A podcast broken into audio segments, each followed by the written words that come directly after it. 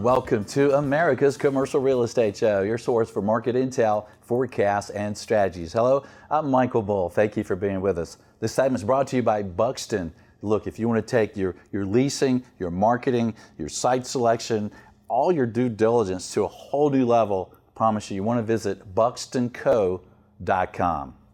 Well, today we're going to talk about, I think, the sector in my mind to the to the national audience here is, is what's kind of most in question when you think about sectors, right? Industrial doing great, multifamily doing great. We kind of know the story of retail, right? Everybody seems to know it. But I think the sector that's kind of most in question right now is the office sector, right? What is happening? What is going to happen? What is the sentiment? Well, let's talk to someone who controls 20 million square feet of office space around the, around the globe or around the country and get his opinion. Please welcome my guest. It's Charlie Hobie. He's managing director with EQ Office. Charlie, thanks for joining us, sir. Thank you. It's a pleasure to be here. Well, Charlie, to, to kind of get us started out, I mean, the amount of properties you guys own in the major cities around the country, um, how many of your tenants that are paying rent and have leases uh, are actually in the space using it? Yeah, sure. It's a good question. Um, we've got, uh, depending on the market, Michael, it's between 20 and 40 percent. Uh, you know, market like San Francisco tends to be on the lower end of that range. New York, uh, Midtown, although there's there's a lot more activity. Um, you know, currently or, or more recently, um, Delta really put a, a hold on the return to office. And a market like Nashville is closer to, you know, 40, 50%. Um, and again, Delta really put uh, the brakes on what was, uh, you know, pretty good upward trend of people returning to the physical spaces. But, but right now, that's, that's kind of where we are. Yeah. And Charlie, as you guys talk to tenants, that you, your current tenants and prospective tenants, it seems like the trend uh, a year ago, here we are in November 2021. And if you look back kind of a year ago, pre vaccine, well, there's a lot of sentiment that office was, was dead and we don't need office space. You know, kind of give us your view from your desk. What were you hearing a year ago and what's different today? Well, so it's a, it's yeah, it's a it's a really broad question. Um, you know, so I'll I'll kind of highlight a couple of key things and we can drill into the key areas. But but right now, what we're seeing, the current situation is there's a tension between the talent or the office workers and what they want and the business leaders, decision makers on the other side. So on one side, you've got the the talent who wants to work wherever they choose and currently they're choosing to work from home for the most part. And on the other side, you have the business decision makers who believe that they'd rather have their, their folks back in the office, but they're mainly right now motivated by fear and uncertainty, just frankly. And they're afraid that they're going to get caught in the great attrition. It's going to be hard to attract uh, folk, talent. And so they're, they're, for the most part, accommodating that, that work from home we, we think that long term those trends are gonna are gonna change for a, a bunch of reasons, but uh, that's the that's the current state of the market today. Yeah, and Charlie, how, how is that sentiment, or has it adjusted at all from say a year ago, right before the vaccines kind of came out, and, and kind of today? Is there any any change?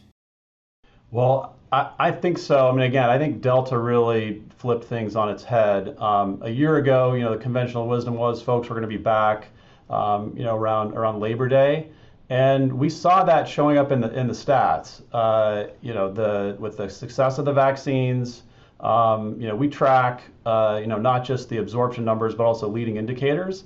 And August uh, 2021 was in many markets. Uh, the touring activity was higher than 2019, which was a really great year for the office market. And so again, you know, b- before the Delta spike, uh, we were seeing a lot of great activity, um, you know, forward-looking activity, and then Delta really just kind of pulled the rug under under that. Right, and that hasn't bounced back since then. Uh, it's kind of still a little slower than it was in August. Still, still slow. Um, although again, I, you know, it's we're, just coming out of Delta right now. Uh, you know, and what we're what we're hearing from uh, decision makers is that they are interested in getting their teams back in the office. So I, I think that uh, you know it's not showing up in the numbers yet. Um, with, again, with a couple of exceptions. I mean, some the office job growth uh, is has been really really strong. Uh, you know, again, we track the last uh, you know three um, downturns, uh, including the the global financial crisis.com, and we're back uh, post COVID. We're back to pre-COVID jobs, 25 million jobs lost and gained in a little under two years. GFC that was around six years, and dot com that was around four years. So, so again, good good acceleration of, of office activity. We, we believe those jobs are going to you know find their way into the office, um, even though in, in many markets it's not showing up in positive absorption. Um, but you know exceptions. Your your market, uh, Atlanta, had positive absorption in, in, Q3. So there are there are some some exceptions to that. The you know the overall national number is still negative. We're talking with Charlie Hobey, managing director with EQ Office, and and Charlie you, you mentioned some of the leadership of these companies, you know, want to get their people back together for all the benefits there, there are there for their people uh, and their companies and, and clients and customers. What is working to get them back as a as a landlord? What's working to get help the leadership of these companies get their employees back? Well, I mean, again, I, I think the big thing that's going to drive people back is the the the, the, the purpose of the office is to enable collaboration, which facilitates innovation, which delivers business results. So I think that you know most important thing long term that's going to be the driver. Um, you know Peter Drucker, strategy uh, business strategy guru, said culture eats strategy for breakfast, and he was a strategy guru. So that that's how important it is for uh, you know humans to be in physical contact and to collaborate for good business results. I, I think that long term, that's going to be the most important. Okay. Um, near term, what are we doing? First of all, on the there's there's again, it's a super broad topic, but first of all, on the product side, we are offering uh, you know flexible spaces, flexible solutions for our customers. And so again, it's the if you think about a business decision maker today, they have a lot of uncertainty from from COVID from hybrid work, from inflation, and you know one way to address that is by offering them a solution that is move-in ready, so they don't have to invest a bunch of upfront capital. They can spend their capital on marketing and people. It is super high quality space, so that draws their their talent into the office, and then you amenitize it with technology to make it really easy to access, touchless access um, you, know, you improve the the, uh, the wellness of the building, the, so it's a healthy space, and you offer great uh, food and drink. So th- those are kind of the keys. Um, and then there's other other things we're doing that are that are you know more specific to things you can't get at home um, as well. Things like tenant events and um, you know community building events that are starting to draw draw folks back as well. Yeah. Well, I, love that you, are working on the uh, wellness certifications or the, just the wellness aspects of your buildings and your space, and and I love the touchless technology, and and that kind of can happen from the from the parking to the entrance to the building to the elevators to to the restrooms, everything, right? That's right. That's right. Yeah. Our the other um, thing I think for the future offices are going to be way more personalized than offices of today. Just things that were and, and it's we're, we're early stages. Uh, you know, just frankly, the tech is still early stages. Um, but our vision is that your your smart device is your single pane of glass for everything you need at the office. It's to access your space. It's to order a work request, food delivery to your desk. We're doing in some markets um, and then it's personalization. So when you have uh, uh, you're in a space that has Internet of Things, um, the lights are adjusted to how you prefer them. They, they know what, what you want uh, as, a, as, a, as an individual. The, the Mecho shades adjust at the right time of day for, for your uh, personal uh, desire of comfort or, or view. So th- these are some of the things that we think are uh, you know going to be important for really enhancing the, the experience. And um, you know, again, our, our vision is to, to bring humanity to the workplace, and we're really thinking about how humans interact and can live better lives at work. That's fantastic. One of the things I think my audience is going to be curious about, uh, Charlie, what you're seeing from your desk related to square footage per employee. Obviously, those numbers were, were really condensed down to sometimes 100 square feet per person. Uh, what are you seeing as a trend there? Are you seeing any changes there yet? So that, yeah, this is another great one. That's you know, there's a lot of uh, you know articles in the press about uh, you know hybrid work and the impact on demand for office. Th- this one, this uh, de-densification is a trend that we believe is going to support more office demand. And this is not you know just just us. It's talking to our clients, talking to their their talent. Um, uh, as you said, the the trend over the last you know 10 years, depending on the market, um, a market like San Francisco is 30% more dense than it was uh, 10 years ago. And uh, just like the talent is choosing to work from home, the talent is going to choose to not sit in, uh, you know, uh, desk desks being, you know, chock a block, you know, uh, cheek by jowl together. And so that uh, we believe that trend is going to start to reverse. It's not something that's showing up in the stats right now. Um, but uh, you know we're, we're watching it closely. We think that uh, you know in particular as more of the concentration work shifts to home and office spaces become more you know community and collaboration. That's also going to drive uh, increased um, you know more uh, square footage per office job, and we think that's good for we think that's good for us and it's good for the talent as well. And Charlie, are you seeing any trends on tenant request or tenant uh, letters of intent or requests for proposals that are in, in these deals that uh, maybe wasn't in there a few years ago? I, think the big one that stands out is is term flexibility. Yeah, so so we're you know we have again we have a product where we're prepared to offer um, uh, you know a shorter a shorter term.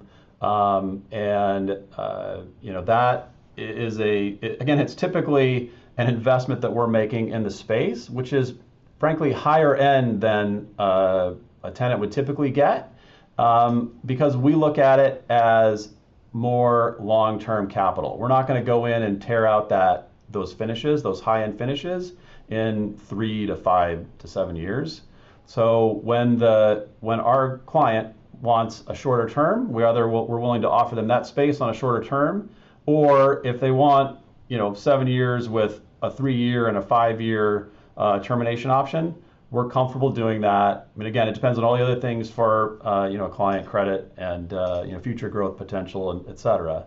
Um, but that that is something that I think is kind of you know big picture uh, emerging emerging more uh, as as a trend nationwide. Yeah, and that that makes sense. Um, I want to ask you though how that uh, impacts you know, WALT, the weighted average lease term, and kind of what the the debt, the equity, kind of the valuation side of commercial real estate. You know, how is the maybe the shorter, more flexible leases impacting that? I I think that the way we look at it is first of all it's not going to be the full solution. Okay. However, it's the you know the, the there is and there's a tension between the capital markets wanting a longer WALT and our clients looking for you know more flexibility. We think there's a somewhere in between where we can offer both products. So the the flexible products as some percentage of the total uh, building square footage that enable us, first of all, strategically to win that business. That's where a lot of the demand is today. And then, secondly, to incubate and provide uh, you know, additional deal sources for that long-term space. So, not you know, there's there's again there's a big segment of the market today that's looking for flexibility. We still think that you know long-term, um, all the all the reasons that a that a um, uh, you know an occupier wants to control their space uh, for branding and, and uh, customization, et cetera. We think that's going to be the bulk of the business. But we can't uh, ignore the, the customer demand for, um, you know, for flexibility and, and, convenience.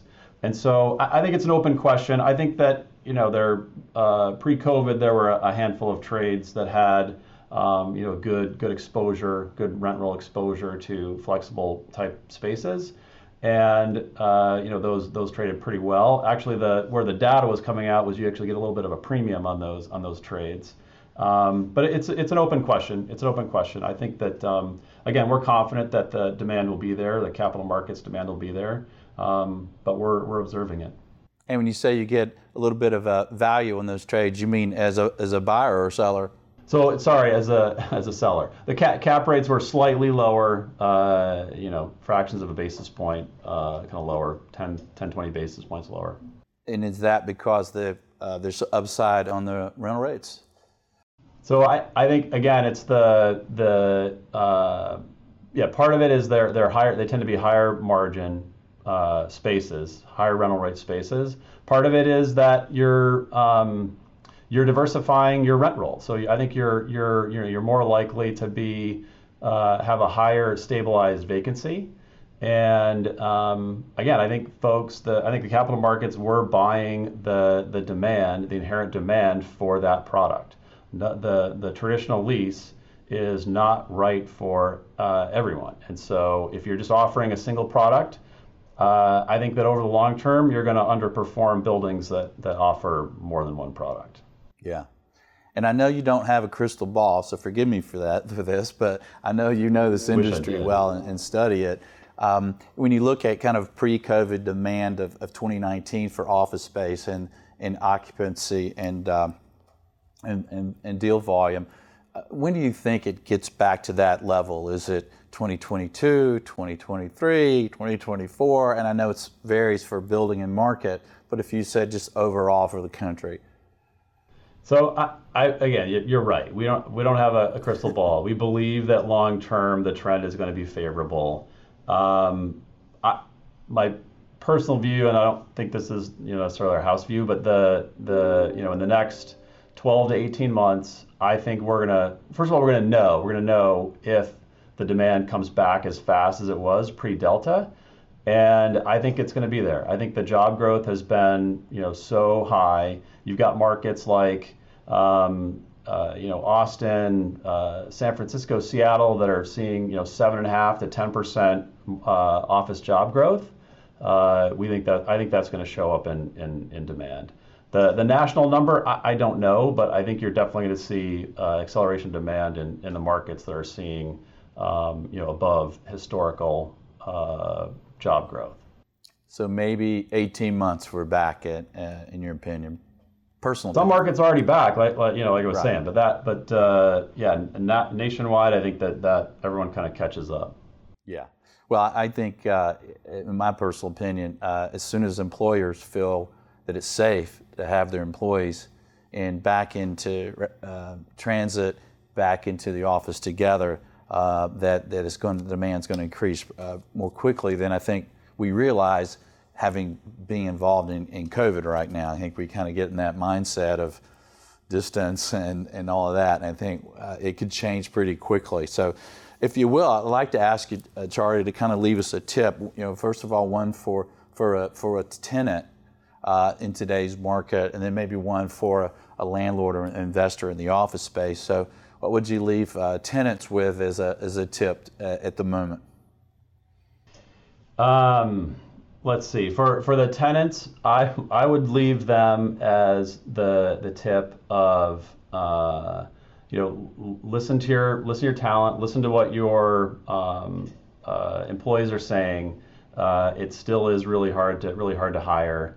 Um, however, I'd also say, you know, collaborate with your landlord on how you can get your folks back into the office, because I do think that there is, uh, you know, there's going to be a competitive advantage, and um, you know, I, I, I am concerned about businesses who, uh, you know, don't get back, and uh, you know, maybe you know, us as a as a country, not you know, starting to erode our our competitiveness. Um, Ken Griffin from uh, Citadel gave some pretty pretty uh, cogent comments on, on that topic.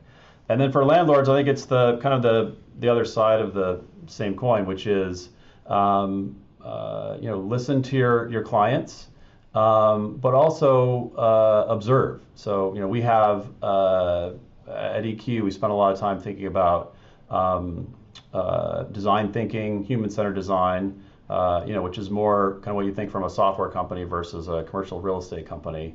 Um, but we have to be agile. We have to adjust. We can't, you know, we, we believe that the office demand will be there, um, but we have to watch and uh, see what decisions our clients are making and um, evolve, be agile, uh, you know, establish new services, um, you know, uh, new technologies, uh, you know, maybe new new uh, space designs, collaborate with them, um, you know, sensors and data to, to measure how all those things are working. Um, so it's a lot. It's kind of a, a broad uh, suggestion to landlords, but I think as an industry we need to be, uh, like I said, more more agile and, and more focused on the customer uh, than ever. Yeah, that makes a lot of sense. Charlie, what about when you're underwriting an office uh, investment these days? Uh, are you doing anything a little bit differently uh, than you did uh, pre-COVID? Um, as far as our underwriting, I think that uh, there, COVID hasn't necessarily impacted our, our underwriting. I think that uh, you know again, our you know, tell, tell me I'm wrong, but um, you know the the everything that we knew before COVID was the office is important for collaboration and you know we, we again we believe uh, long term that the demand will be there so so as far as like our uh, you know macro assumptions um, you know we're not we're not really we haven't really altered those um, that much I do think from a from a product standpoint um, you know we probably are uh, underwriting a little bit more um, of investment in enhancing uh, you know that customer experience and you know, again, we think that pays dividends on on a faster lease up and um, you know higher rental rates and just more more competitiveness. Um, especially when uh, you know you're you're looking at an opportunistic deal that may be competing with um, with new construction. Um, but uh, you know, again, other than that, which is you know should have an ROI, otherwise we don't underwrite it. We haven't really uh, altered our you know made blanket assumptions that are that are any different pre-COVID. I would say. Yeah. Well, I'll repeat it again. I, I love how you guys are using technology and and, and health related and wellness activities. And and I, I, one of my pet peeves is the uh, getting in a building, getting getting in there without touching door handles. And so I leave landlords with, hey, this idea, you know, don't don't make me uh, touch door handles uh, to get in and out of your building. And and if you can, you know, uh, have it know who I am because of my phone, right? And it opens up and knows that uh, Michael Bull walked in. That's right. Yeah, I, I, I agree. Uh, I mean, the a revolving door is a pretty bad customer experience. So so we're uh, simpatico on that. And um, and yeah, again, that's our our uh, uh you know we've looked at um, you know biometric access, uh, you know, which has has its advantages. Some folks like. Um, but you know, everyone everyone has a phone for the most part. Everyone has a smart device, and um, that technology has gotten really good. So you can go from your parking garage uh, to the through the lobby, through the turnstiles, to the elevator, to your to your space, um, touchless, uh, smooth, and um, it's a much better much better user experience than than dragging around uh, you know a bunch of key cards, especially if you work in multiple locations. Yeah. Um, same thing for visitor access. Uh, you know, the, the visitor uh, process can be much better with a smart device than waiting in line, showing your ID, um, you know, having to, uh, you know, they can't find you in the system. That that's a, we think it's a much better user experience with uh, with the technologies that are available today. Yeah, and thank goodness for longer battery life in these things. for sure, for sure. we'll be really stuck. Well, Charlie, thanks for joining us. Great information, sir. Thank you. It's a pleasure. All right.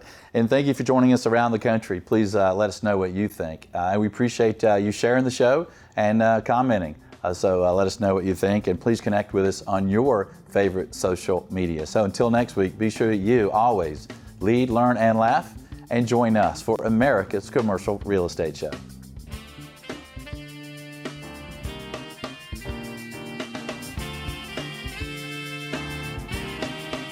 America's Commercial Real Estate Show is brought to you by Buxton.